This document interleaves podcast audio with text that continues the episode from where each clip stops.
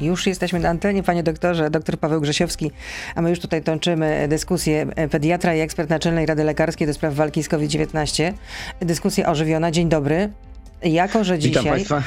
Witam jako, panią, że dzisiaj państwa. zaczynają się szczepienia dzieci między 5 a 11 rokiem życia, pan też zaczyna szczepić się e, po naszej rozmowie, z tego co wiem, tak? Tak jest. Dzisiaj szczepienia ruszają, ale pani pytanie przed wejściem na antenę, jak to będzie zorganizowane, no, pobudziło mnie od razu do komentarza. To za, zaraz o tym powiemy, ale y, y, ile jest zarejestrowanych takich małych pacjentów, y, którzy zaszczepią się dzisiaj u pana? My mamy y, w tej chwili do 23 grudnia wypełnione wszystkie y, grafiki, jeżeli chodzi o szczepienia dziecięce. Myślę, że to będzie około 250-250 dzieci. A jeśli grafik jest wypełniony, to znaczy, że jednak jest zainteresowanie, bo czytam w prasie, że zainteresowanie jest większe w dużych miastach, e, natomiast e, no, jest gorzej w małych miejscowościach i e, na wsiach. Zainteresowanie jest ogromne. Y, Ja mogę powiedzieć, że odbieramy właściwie wczoraj już y, koleżanki z y, tego telefonu, który zbiera zgłoszenia, już nie miały siły odpowiadać, że bardzo przepraszamy, ale nie ma w tej chwili wolnych, wolnych miejsc. Ja się obawiam, że ta sytuacja może się powtórzyć w wielu punktach szczepień, ponieważ po pierwsze, y, nie ma ich zbyt wielu, bo kwalifikować do szczepienia dziecięcego musi lekarz. W związku z tym y, odpadają punkty szczepień w aptekach y, prowadzone przez pielęgniarki, przez y, y, ratowników medycznych. Y, I to już będzie y, pierwsze sito. Drugie sito to nie każdy lekarz y, chce badać dzieci. Nie każdy czuje się komfortowo. Powiedzmy, że w tej chwili, nie wiem, no, pi- szczepił chirurg czy lekarz ratownik, no a niekoniecznie mm, musi chcieć badać dzieci, więc to też może być problem, ile tych punktów szczepień w danym powiecie jest, bo średnio nam wychodzi, że 6,5 tysiąca dzieci y, w wieku 5-11 lat y, jest w jednym powiecie. Oczywiście to jest tylko statystyka. Y, Wiemy, że w dużych miastach jest tych dzieci więcej. No właśnie czytam w prasie, że małe punkty szczepień, zwłaszcza na wsiach, no nie zamawiają szczepionek przeciwko COVID-19 dla dzieci, bo mają tylko po kilkoro chętnych, a Rządowa Agencja Rezerw Strategicznych wysyła szczepionki tylko w pakietach, które zawierają e, minimum 100 dawek. Czy to jest właściwa forma dystrybucji? Może należałoby ją zweryfikować. No właśnie to jest y, pewien problem techniczny. Y, Jeżeli w danym y, miasteczku, mieście czy, czy na wsi jest punkt szczepień, a jest tam tych dzieci po prostu za mało, no to te, ta dostępność do szczepień będzie ograniczona, więc wydaje mi się, że stosowanie jakiegoś takiego górnego limitu liczby zamówionych szczepionek znów będzie stanowiło kolejne ograniczenie dostępności. Także to powinno być albo zorganizowane w ten sposób, że są wyznaczone punkty i wtedy mieszkańcy danego regionu wiedzą, gdzie mają y, pojechać z dzieciakami się szczepić, albo zmniejszamy limity, żeby to było nawet y, 40 czy 30 dawek. To y, jest, to jest tak, że w jednej fiolce mamy 10 dawek, więc trzy fiolki to 30 dawek. Nie rozumiem, dlaczego nie można dostarczyć trzech fiolek, tylko trzeba koniecznie dostarczyć 10 A jak zachęcić rodziców, y, by zaszczepili swoje dzieci? Pan mówi, że akurat u Pana y, w przychodni jest y, duże zainteresowanie, ale y, jednak wielu rodziców ma obawy, czy, bo nie mają pewności, czy szczepionka nie zaszkodzi im dzieciom, zwłaszcza jeśli mają choroby współistniejące. No część uważa, że koronawirus w ogóle nie zagraża najmłodszym, no to po co w ogóle podawać szczepionkę? Więc no jak zachęcać rodziców, jak ich przekonać, tych właśnie, którzy są no, nieprzekonani? Ja powiem e, może w ten sposób, że e, ci rodzice, którzy sami się zaszczepili, którzy szczepili na przykład starsze rodzeństwo, takie sytuacje e, mamy nagminnie, że dziecko było 16-letnie już zaszczepione, a teraz rodzice czekali tylko na informację, że mogą szczepić sześciolatka i natychmiast się zgłaszają. Więc moim zdaniem zaszczepi się w Polsce około 60, e, być może nawet 70% dzieci, bo rodzice tych y, dzieciaków są zaszczepieni.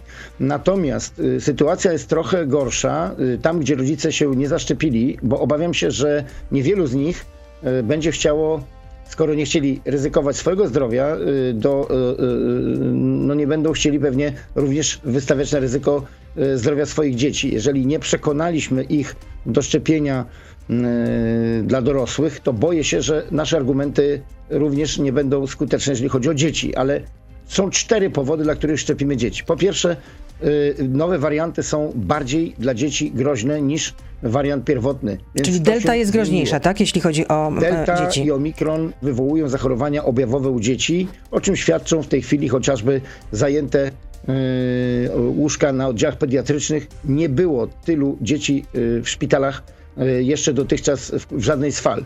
Po drugie, yy, chodzi o powikłania. Pamiętajmy, że dzieci cierpią na yy, rozmaite powikłania pokowidowe, między innymi PIMS, czyli ten zespół zapalny yy, wielonarządowy, który bez tej choroby nie wystąpi, a więc szczepienia zapobiegają również powikłaniom. I po trzecie, my y, poprzez szczepienie dzieci powodujemy, że mniej y, wirusa krąży w populacji, bo w tej chwili w wielu y, domach dzieci były tymi, które przynosiły zakażenia i nawet mogli zachorować rodzice, y, którzy byli zaszczepieni. W związku z tym szczepimy również po to, żeby nie chorowali dorośli, żeby nie chorowało otoczenie dzieci. I rozumiem, że szczepimy również dlatego, żeby uniknąć właśnie tych powikłań po PIMS-ie. Tak? Rozumiem, bo e, To na znaczy PIMS PIMS już chorują... jest powikłaniem, tak?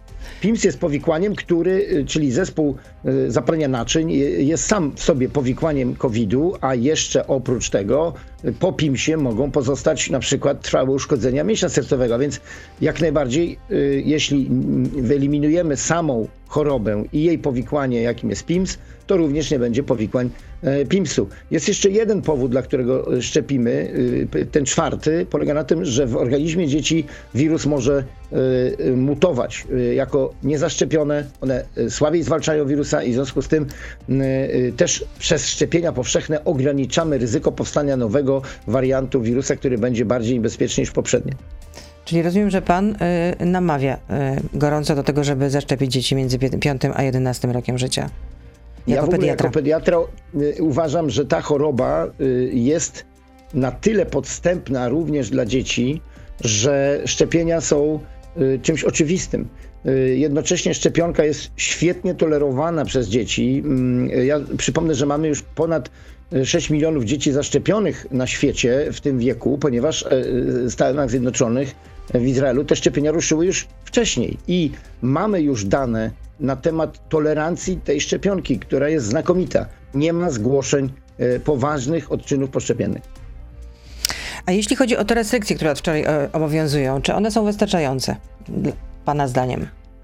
One są spóźnione, są niedopracowane, są w gruncie rzeczy y, pozorne, w związku z tym no nie działają. Widzimy to przecież y, wyraźnie na y, podstawie danych epidemiologicznych. Wczorajszy dzień, y, już niezależnie od liczby zgonów, która przecież y, nie wynika z y, sytuacji w w dniu wczorajszym, tylko te zgony są wynikiem zakażeń sprzed dwóch tygodni, ale liczba zakażeń bynajmniej nie jest drastycznie niższa e, niż e, w poprzednim tygodniu, co oznacza, że wirus szerzy się w dalszym ciągu bez żadnych e, ograniczeń.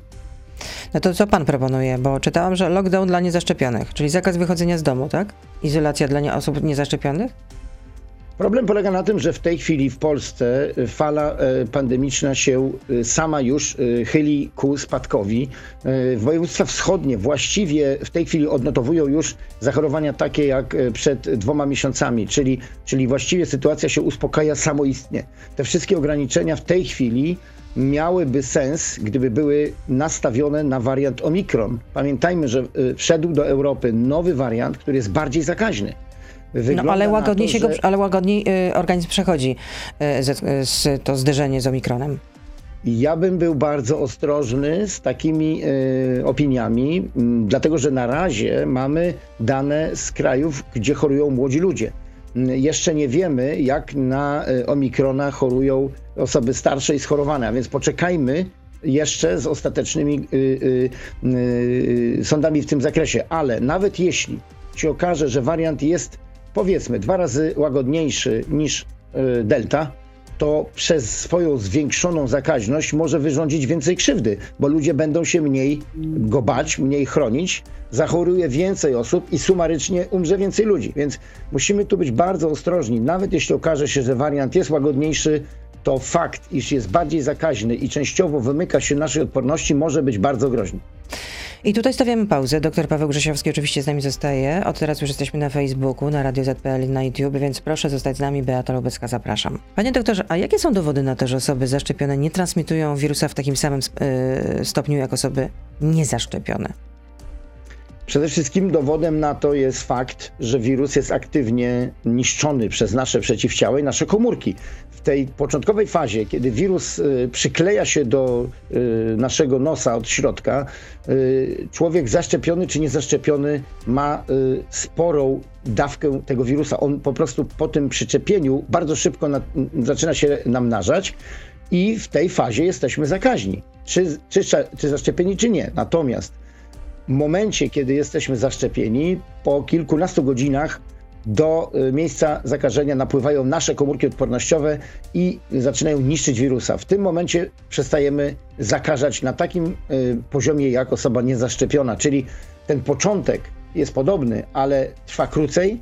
Y, okres zakaźności osoby zaszczepionej jest mniej nasilony i krótszy. W związku z tym, że większość osób choruje bezobjawowo, to oczywiście również te objawy powodują, że rozpraszamy wirusa mniej, bo ktoś, kto kaszle, w czasie jednego kaszlnięcia wy, wy, wyrzuca z siebie ogromną ilość e, cząstek wirusowych. Ktoś, kto nie kaszle, tego nie robi. Powracam do swojego pytania. To jak w takim razie, e, co powinien zrobić rząd? Bo Pana zdaniem te restrykcje wprowadzone e, od wczoraj są niewystarczające i zdecydowanie spóźnione, więc co należałoby zaordynować i zaaplikować? W bardzo szybkim tempie, właściwie od jutra, należałoby przede wszystkim zastanowić się, co robimy y, ze szkołami i z edukacją, dlatego że jak pokazała fala obecna, czego nikt nie chce oficjalnie przyznać, szkoły były głównym y, mechanizmem przenoszenia wirusa. Dzieci zarażały się od siebie, od niezaszczepionych dorosłych, a następnie przenosiły wirusa do swoich domów y, i tam chorowali również domownicy zaszczepieni. A więc było najwięcej ognisk epidemicznych e, w szkołach, właśnie w szkołach. W związku z tym mamy jasny e, dowód, że e, nieprzygotowanie rozpoczęcia edukacji za dwa tygodnie czy za trzy, tak jak ma to się stać 9, prawda, chyba stycznia, tak. będzie oznaczało powtórkę z tej sytuacji. Przecież my nie zaszczepimy w ciągu tych dwóch tygodni wszystkich dzieci, a nawet gdybyśmy to zrobili, to przecież potrzebujemy dwóch dawek, a po drugiej dawce jeszcze dwa tygodnie, czyli za pięć tygodni dopiero dzieci nabiorą odpo- odporności. Czyli, Czyli co, w takim razie powrót do nauki zdalnej powinien zostać y, mm, znaczy powinien nastąpić ja powrót do nauki zdalnej? uważam, że albo musi być to y, nauka hybrydowa, albo muszą być przeprowadzone w szkołach bardzo szybko zmiany dostosowawcze, czyli inwestycje, bo nie da się. Y, Ale co to znaczy zmiany dostosowawcze, inwestycje? To znaczy, co musi zaistnieć? Na przykład inwestu, inwestycje w systemy oczyszczające powietrze. Nie da się zabić wirusa dobrym słowem. Musi być to urządzenie, które działa wirusobójczo.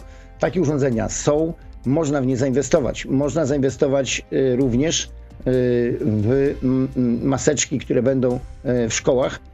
Dzisiaj nie mamy takiego obowiązku i to jest dobra wola. Ja znam mnóstwo szkół, w których y, dyrektorzy czy nauczyciele wręcz y, zakazywali noszenia maseczek, czy, y, czy byli niezadowoleni, kiedy uczniowie w czasie lekcji mieli maseczki na twarzy. To jest mm, nienormalne. Moim zdaniem powinno być to jasno określone. Po trzecie, powinniśmy stosować rozgęszczenie, czyli to, co w tej chwili się dzieje, na przykład dzieci są po trzy, po cztery razy na kwarantannie, jedna po drugiej. Ledwo wyszły z jednej, trafiają na drugą. Dlaczego? Bo kolega zachorował, koleżanka zachorowała i cały czas ten system y, się nakręca. No, gdyby było mniej dzieci w klasie, gdyby one były podzielone na grupy mniejsze, ten problem, ta hybrydowość nauczania dałaby tutaj moim zdaniem y, y, zdecydowanie więcej korzyści. Dzisiaj dzieci są y, jeszcze bardziej y, psychicznie zmęczone tym, że nie wiedzą, czy jutro pójdą do szkoły, bo ktoś właśnie się okaże zakażony i wieczorem zadzwonią z sanepidu, że trzeba całą klasę y, wysłać na kwarantannę, niż gdyby miały powiedziane, że co tydzień jest zmiana. Tydzień nauki w domu, tydzień nauki w szkole i miałby mm, y, ten zespół jasność, y, co się dzieje. To jest znacznie lepsza sytuacja, kiedy wiemy, co się dzieje i co się będzie dziać, niż zmienianie planów z dnia na dzień. Kolejna sprawa to jest testowanie. My w tej chwili kompletnie jeszcze nie mamy zmienionej, yy, yy, zmienionych wskazań do testowania. Słyszymy, że ma być system testowania kontaktów rodzinnych i że ma być yy, możliwość testowania osób niezaszczepionych dwa razy w tygodniu, ale to się nie dzieje. Znaczy, nie mamy na razie jasności, jak to będzie się odbywać. Testowanie jest bardzo ważnym elementem prewencji zakażeń, ponieważ osoby wcześniej y, wychwycone mogą iść na izolację i nie zakażać y, innych ludzi. I wreszcie ostatni element, y, choć nie mniej ważny, to jest w dalszym ciągu bardzo mocna promocja szczepień. I tutaj ja jeszcze raz powtórzę to, co kiedyś już mówiłem, że moim zdaniem jest wiele osób, które są gotowe się zaszczepić, które jeszcze się nie zaszczepiły, tylko szczepienia muszą do nich dotrzeć. Y, wiedza musi do nich dotrzeć. Y, nie mamy teraz takich mechanizmów, które by spowodowały, że te osoby, które mają wątpliwości, mogły się gdzieś skonsultować. Tego po prostu się nie robi. Ale y, przecież nie jest internet. Jest. Internet jest moim zdaniem najgorszym źródłem wiedzy, w szczególności jeżeli chodzi o różnego rodzaju portale społecznościowe. Tam Państwo informacji nie znajdą. To muszą być telefony do specjalistów, powinien w każdym województwie być telefon. Specjalista powinien odbierać Czyli taka telefon. infolinia po prostu w każdym województwie, tak? Gdzie dyżurowaliby specjaliści i tłumaczyliby krok po kroku. Absolutnie tak, dlatego że I, jest... I wyjaśniali y, wszelkie ja wątpliwości. Sam, ja sam takie telefony odbieram y, od ludzi, którzy się nie zaszczepili z powodów medycznych, nie z powodu antyszczepionkowości, tylko z powodu tego, że mają wątpliwości, czy z taką, czy z inną chorobą mogą się zaszczepić.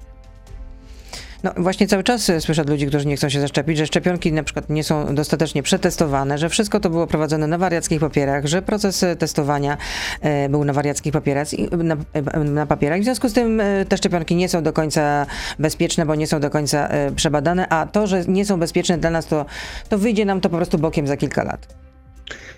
Y, no właśnie, na takie argumenty też mamy odpowiedź. Y, nie czas badania się liczy, tylko ilość wykonanych powtórzeń. Żadna inna szczepionka, żaden inny lek w ciągu roku nie został podany y, w ponad 8,5 miliardach powtórzeń, więc to jest najważniejsze, że na całym świecie podaliśmy szczepionki w, w ponad 8,5 miliardach dawek i mamy y, wiedzę, y, której nie mielibyśmy i, i, nie mamy na początku, po pierwszym roku y, stosowania na temat żadnej szczepionki, bo na taką masową skalę żadne preparaty wcześniej nie były stosowane, więc to jest najważniejsze. Mamy dane o skutkach związanych z podaniem szczepionki na masową skalę z wielu krajów i nie ma informacji o dramatycznych działaniach niepożądanych. Nie ma informacji o zaburzeniach płodności, o uszkodzeniach płodów, y, jeżeli szczepimy kobiety w ciąży i nie ma danych na temat dramatycznych powikłań. To, o czym mówiliśmy od mniej więcej y, kwietnia, maja, czyli pojawiające się sporadycznie sytuacje związane z zatorowością, jakieś objawy y, z układu nerwowego, czy u młodszych mężczyzn zapalenie mięśnia sercowego. To są znane, opisane i bardzo rzadkie zjawiska, którym też umiemy już w jakimś zakresie zapobiegać. Y, także mm, nie ma żadnych nowych doświadczeń negatywnych ze szczepionkami. To powinno wszystkich, moim zdaniem, uspokoić i zachęcić do szczepienia. No, też te, technologia mRNA też budzi niepokój, że to jest ingerencja y, w ludzki genom i że to jest także ingerencja w ludzkie, w ludzkie białki. Ja też spotykałam się z takimi y, opiniami osób, które y, są bardzo sceptyczne wobec szczepienia tą szczepionką na COVID-19, szczepionkami. Niestety, y, część z tych y, poglądów, część z tych, y, tych tez wygłaszali również moi koledzy, koleżanki, lekarze. To jest smutne. Mamy niestety pewną grupę medyków, naukowców, którzy idą pod prąd, którzy krytykują szczepionki, właśnie oskarżając się o jakieś mityczne działania niepożądane. Szkoda, że te osoby nie chcą zrozumieć, że w ten sposób y, bardzo szkodzą. Y, wiem o tym, że część z tych osób spotka niestety kara w postaci na przykład utraty możliwości wykonywania zawodu lekarza. Już takie wyroki są, zapadły i niektórzy lekarze tracą prawo wykonywania zawodu ze względu na szerzenie infodemii. Y, nie może być lekarzem osoba, która y, źle życzy pacjentowi, czyli rozprzestrzenia fałszywe informacje, w wyniku których ktoś może odmówić szczepienia i y, umrzeć na COVID. No jest pytanie od słuchacza. Michał pyta, dlaczego w szczepieniach przeciwko innym chorobom niż COVID-19 nie jest wykorzystywana technologia mRNA, skoro od wielu lat jest przebadana i podobno najlepsza? Y, to jest takie pytanie znów właśnie na y, y, próba jakby udowodnienia przez zaprzeczenie, że coś jest niebezpieczne, bo nie było dotychczas używane. To nie jest prawda, że ta technologia nie była wykorzystywana. Faktem jest, że łatwiej jest i zdecydowanie taniej wyprodukować szczepionkę z gotowego y, drobnoustroju. Na przykład bierzemy wirusa grypy, hodujemy go na zarodku kurzym, a następnie y, inaktywujemy, czyli zabijamy i wkładamy do szczepionki. To jest dużo prostsza procedura niż wytworzenie szczepionki e, e, RNA czy DNA. W związku z tym y, wiele firm, wiele mm, krajów decydowało się na prostsze y, technologie. Y, one zresztą są bardzo skuteczne, tylko nie w odniesieniu do wirusa pandemicznego. Y, tylko szczepionki y, y, RNA czy DNA zapewniają dużą liczbę szczepionek w krótkim czasie. Gdyby chcieć wyprodukować szczepionki, na przykład zawierające całego koronawirusa, Możli, moglibyśmy, są takie szczepionki przecież w Chinach produkowane, tyle tylko, że po pierwsze mają niższą skuteczność, po drugie są ograniczenia technologiczne, które powodują, że tych szczepionek jest dużo mniej na rynku. Pamiętajcie Państwo, myśmy zaszczepili w niecały rok 8,5 miliarda ludzi. E, przynajmniej jedną dawką. jedną dawką. Żadna inna technologia nie dałaby takiej możliwości. A jaki sens ma sprawdzanie e, certyfikatów covidowych?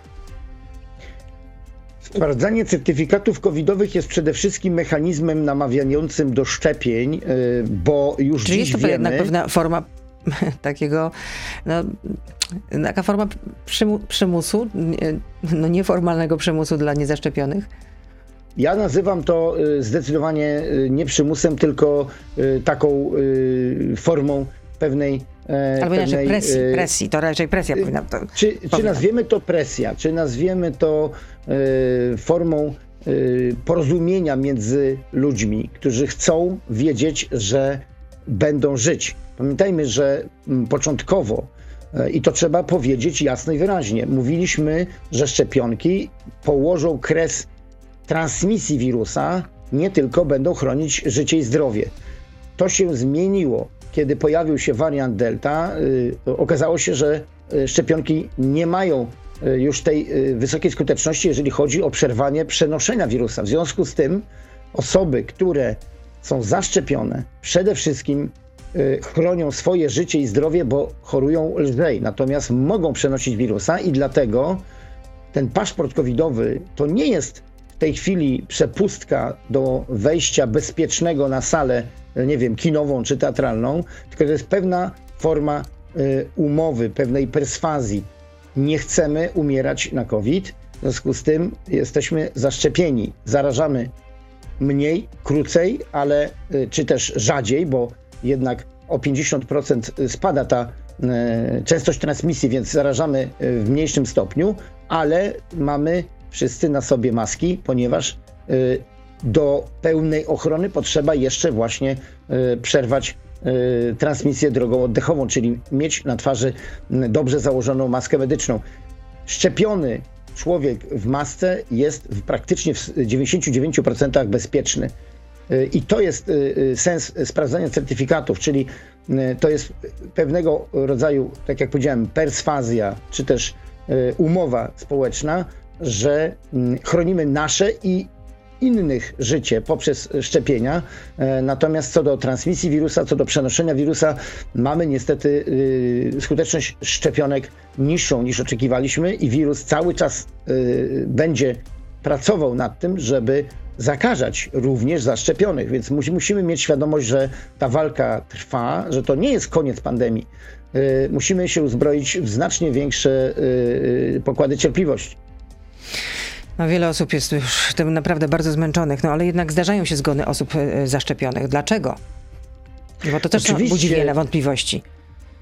Proszę Państwa, no jeśli jeżeli skuteczność szczepionki wynosi około 90%, to znaczy, że jedna osoba na 10 nie zareaguje na szczepionkę, prawda? A jeśli robimy to w grupach ryzyka, takich jak e, osoby mocno już e, starsze czy schorowane, to ta skuteczność szczepionki może nawet spaść o y, kolejne 10 czy nawet 20%. Czyli załóżmy, że dwie na 10 y, osoby słabo reagują na szczepionkę i one są zagrożone ciężkim przebiegiem mimo szczepienia. Jeżeli spojrzymy, że jest to około 10%, to na milion ludzi zaszczepionych 100 tysięcy może odpowiedzieć słabiej. Na każdy milion czyli takich ludzi jest niemało i to są główne przypadki ciężko mm, przebiegającego COVID-u mimo szczepienia.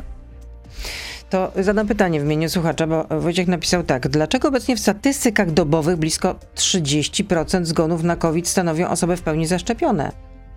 Bo tempo szczepień trzecią dawką jest zbyt niskie. Y, proszę sprawdzić, y, kto umiera, y, kiedy umiera, w jakim wieku. Średnia wieku osób, które mm, umierają mimo szczepienia sięga 80 prawie lat. To są 75 plus osoby, które właśnie mają zbyt, moim zdaniem, słabą odpowiedź po szczepieniu drugim, a otrzymały mm, tylko dwie dawki, czyli nie zdążyły z dawką trzecią zgony po trzech dawkach praktycznie e, się e, nie zdarzają. Także tu jest e, ten problem. Powinniśmy jak najszybciej realizować trzecie dawki, być może nawet szybciej dla tych grup ryzyka niż po pięciu miesiącach, ale na pewno po pięciu miesiącach, nie zwlekając, powinniśmy zgłaszać się na trzecie dawki. Czyli można przewidywać, że będzie potrzebna i czwarta dawka. Y, ja mogę powiedzieć tylko jedną rzecz. Nie wiemy, co będzie za 5 miesięcy. Naprawdę 5 miesięcy temu, gdyby ktoś Państwa spytał, co będzie, wielu y, analityków mówiło, że już nie będzie kolejnej fali, że to koniec pandemii, że tak naprawdę najgorsze za nami. Przypomnijcie sobie Państwo, jak się zaczynały wakacje tego roku. Y, generalnie było już czuć, że wszyscy mają po takie myślą, e, że koniec pandemii. E, a dziś jesteśmy w najgorszej fali e, w Europie, bo pamiętajmy, że spośród krajów europejskich to my jesteśmy na pierwszym miejscu, jeśli chodzi o liczbę zgonów w średnich tygodniowych. Także tak to wygląda. Nie wiem, co będzie za 5 miesięcy. Naprawdę nie potrafię na to odpowiedzieć i może być to jeden z pięciu wariantów. Albo wirus zacznie się zmieniać w kierunku łagodniejszego, albo będzie taki sam, albo będzie bardziej groźny, albo będziemy się szczepić e, jeszcze zupełnie inną szczepionką. Naprawdę nie wiemy, co będzie. I e, każdy, kto próbuje narysować jakiś scenariusz, musi brać pod uwagę to, że trzeba będzie ten scenariusz zmienić. My musimy być elastyczni. Ta pandemia pokazała, że wirus jest nieprzewidywalny. Czyli można powiedzieć, że same znaki zapytania, same znaki zapytania, a czy my już jesteśmy, nie wiem, w szczycie czwartej fali, czy już jesteśmy na fali schodzącej, czy może być jeszcze gorzej? Ja pytam też w kontekście w tej wczorajszej informacji, że wczoraj mieliśmy 690, e, 669 e, zgonów, no to był po prostu taki, no, czarny rekord, przepraszam, że mówię tu słowo rekord, bo ono chyba tutaj absolutnie jest no, niestosowne i nieadekwatne, no ale to mroziło po prostu krew w żyłach. Niestety y, obawiam się, że jeżeli chodzi o przypadki śmiertelne, nie będzie lepiej w ciągu najbliższych y, dni, a może nawet y, dwóch tygodni. Z prostej przyczyny. Pamiętajmy, że w szpitalach jest ponad 25 tysięcy osób, mm, pod respiratorami jest ponad 2 tysiące osób, a więc te osoby niestety co dziesiąta w szpitalu umrze, a co no powiedzmy, że 80% tych, które są pod respiratorami, także y, będzie, y, będzie y, miało negatywne mm, zakończenie tej, tej walki. W związku z tym wiemy, mm, że jeszcze jest takich osób, które mogą umrzeć bardzo dużo. Po drugie, pamiętajmy, że zgony są zawsze opóźnione co do mniej więcej około 2 do 3 tygodni od liczby zachorowań, a więc zaczę, zaczęły nam się stabilizować zachorowania gdzieś mniej więcej w tym tygodniu, może pod koniec ubiegłego, a więc dopiero pod koniec grudnia spodziewałbym się wyraźnej poprawy sytuacji, jeżeli chodzi o liczbę zgonów. Natomiast to wszystko może y, zniszczyć Omikron, który jeśli pojawi się w Polsce, to bardzo szybko wzrośnie liczba zachorowań. Dziś yy, yy, musimy o tym myśleć, że nowy wariant szerzy się mimo tego, że stary jeszcze y, y, nie ustąpił, jeszcze delta y, powoduje mnóstwo zachorowań, a już wchodzi w to miejsce omikron. Także my musimy być przygotowani na najbliższe dwa miesiące naprawdę bardzo uważnej i bardzo dobrze zaplanowanej walki o to, żeby nie doszło do kolejnej fali pandemicznej. A jak radzi sobie rząd w takim razie? Jeśli chodzi o walkę brakuje z COVID-19. Leków, y, brakuje leków w Agencji Rezerw, brakuje łóżek w szpitalach. Tak? Remdesiviru nie ma, tak? Y, no nie tylko. Y, Remdesivir to jest lek przeciwwirusowy, który ma bardzo określone wskazania i, i, i, jest podawany we wczesnej fazie choroby, ale przede wszystkim brakuje również leku, który hamuje burzę cytokinową, to jest tocilizumab. Tego leku w tej chwili też nie można zamówić i to jest poważny sygnał. Po drugie, naprawdę. Ale to znaczy, że, że można było zamówić, że trzeba było zamówić wcześniej ten lek? Bo teraz, jak pan mówi, nie można go zamówić, czyli w takim razie tu nastąpiło pewne zaniedbanie? No, nie ma leku w jedynym miejscu, gdzie on powinien być. No, nie wiem, czy to jest kwestia zaniedbania, czy to jest kwestia, yy, nie wiem, zbyt małych dostaw z zewnątrz. Nie umiem tego po powiedzieć, ale próbowaliśmy my y, w moim szpitalu wczoraj zamówić leki i nie można ich zamówić. No, dla mnie sprawa jest jasna. Jeśli jest jeden punkt dystrybucji leków, to on musi być cały czas y, gotowy do nowych dostaw. Nie wiem, czemu nie ma tych leków. Trzeba spytać o to Ministerstwo Zdrowia, bo to oni kupują te leki i potem w Agencji Rezerw te leki są dystrybuowane. Także po pierwsze nie ma leków, po drugie nie ma łóżek, po trzecie działa działania są naprawdę opóźnione. W tej chwili powstaje szpital tymczasowy w Gdańsku. No to przecież jest żart. Smutny żart. Y, w tej chwili nie ma łóżek y, na terenie y, województwa pomorskiego wolnych. Wiemy, co się tam dzieje, bo ja konsultuję jeden ze szpitali właśnie trójmiejskich i słyszę, że na przykład na salach dwułóżkowych leży trzech pacjentów, tak? Czyli wprowadza się dodatkowe łóżka e, tylko po to, żeby gdzieś tych pacjentów umieścić. Czyli rozumiem, że ten, ten szpital tymczasowy powinien być uruchomiony dużo, dużo wcześniej, tak?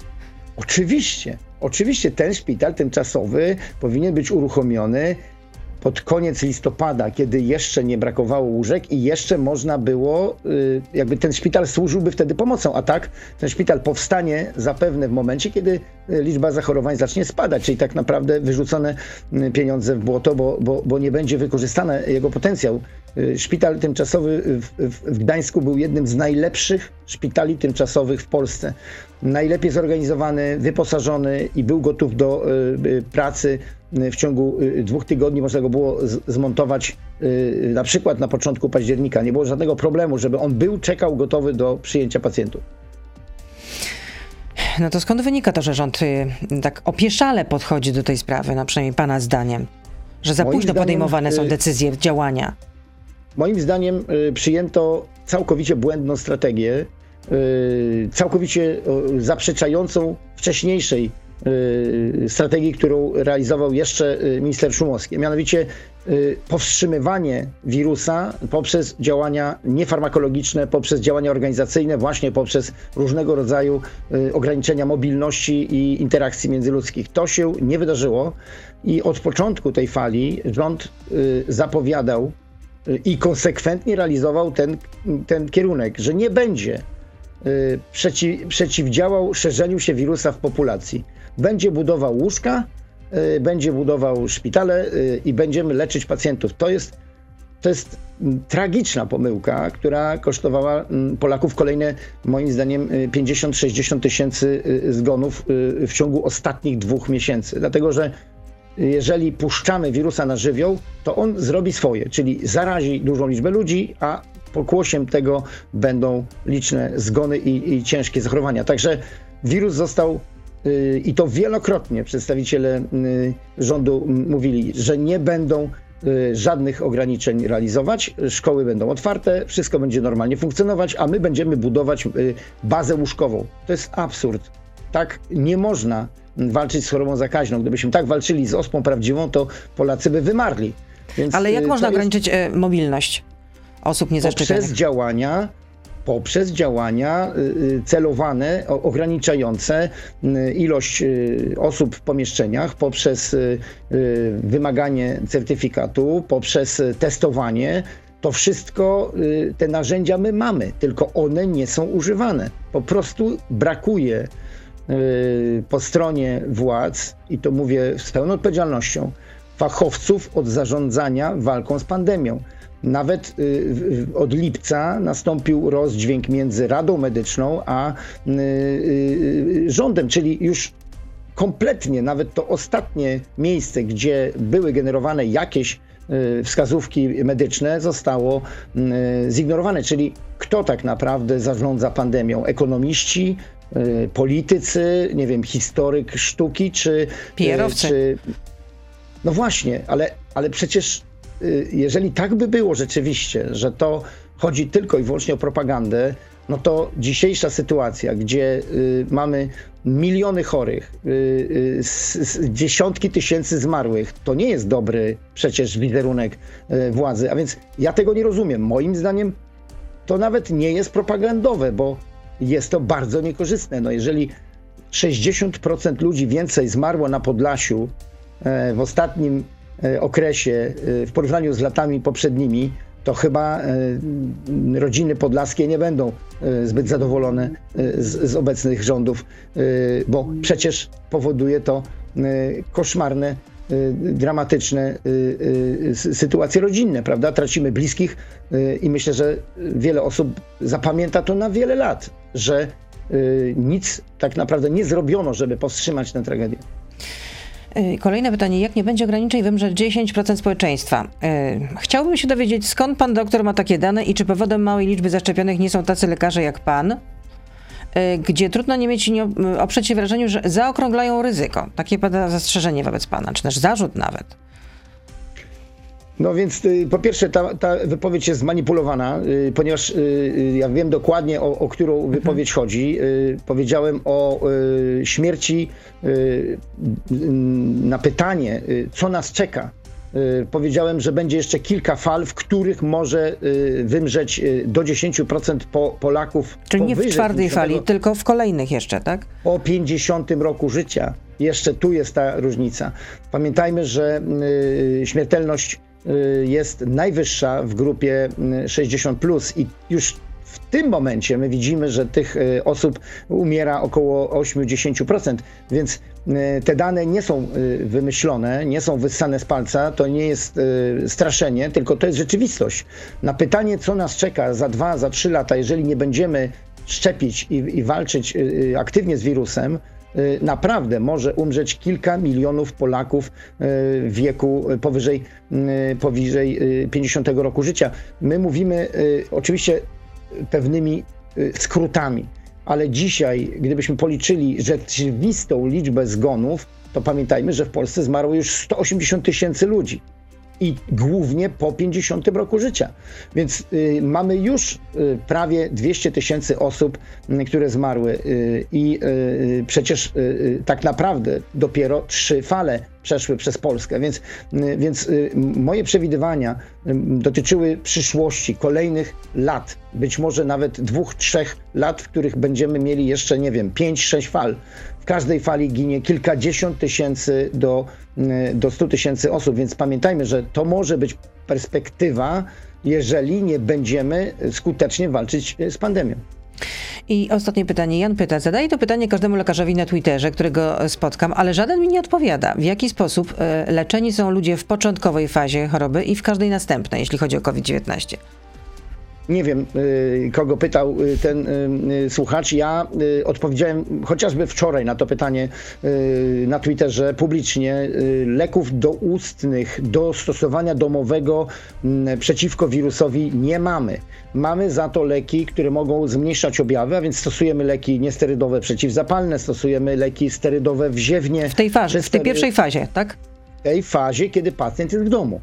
Y, możemy zastosować y, leki wspomagające, y, czy nawet przeciwzakrzepowe, bo te leki doustne w domu mamy, pod kontrolą oczywiście lekarza. Nie wolno stosować antybiotyków, nie powinniśmy stosować doustnych leków sterydowych w tej pierwszej fazie. Później, jeżeli pacjent trafia do szpitala, mamy dla niego leki, które się stosuje drogą y, dożylną lub y, w zastrzykach y, i schematy tego leczenia są opracowane. No, nie będę tu Państwu robił wykładu z, z, z leczenia COVID-u, ale mamy co najmniej cztery leki, które możemy użyć powstrzymując ten nawał zapalenia płuc i, i później tą burzę cytokinową. Natomiast najbardziej frustrujące dla większości lekarzy jest to, że pacjenci trafiają w bardzo późnym y, stanie, w bardzo zaawansowanym stanie zapalenia płuc do szpitala, gdzie większość tych leków już po prostu nie działa. One mają sens, kiedy podane zostaną w piątej, siódmej dobie od początku choroby. Potem niestety przestają działają. działać, dlatego że płuca są już po prostu uszkodzone. Także y, tu też jest y, y, taki problem, że mm, ponieważ brakuje łóżek, to do szpitala przyjmowani są ci najciężej chorzy, a najciężej chorzy najsłabiej reagują na leczenie, czyli spirala zgonów się nakręca. No nie jest to dobra puenta naszej rozmowy. No ale jak No ale taka jest sytuacja. Musimy sobie zdawać z tego sprawę, że nie powstał żaden y, ośrodek, który by na przykład y, formułował zalecenia terapeutyczne dla lekarzy POZ. y, Dla lekarzy y, również w szpitalach mamy wytyczne y, publikowane przez Agencję Oceny Technologii Medycznych, ale to nie są de facto zalecenia medyczne. Mamy mm, wytyczne Polskiego Towarzystwa Lekarzy Zakaźników, ale one też są tylko wybiórcze. Czyli tak naprawdę gdyby chciał jakiś lekarz rodzinny rozpocząć leczenie pacjenta, to w dużej mierze działa na własną rękę. Więc to tak nie powinno wyglądać. Powinniśmy również mieć w tym zakresie jasne instrukcje, co robić, jakie dawki, jakie leki e, i wtedy sytuacja byłaby, mm, myślę, nieco lepsza. A tutaj partyzantka. Bardzo dziękuję za tę rozmowę. E, Dr Paweł Grzesiowski, pediatra i ekspert Naczelnej e, Rady Lekarskiej do spraw walki z COVID-19 był z nami. Oczywiście życzę nieustająco żelaznej odporności. Wzajemnie wszystkiego dobrego. Dobrego dnia życzę, kłaniam się. To był gość Radia Z. Słuchaj codziennie w Radio Z i na player radioz.pl.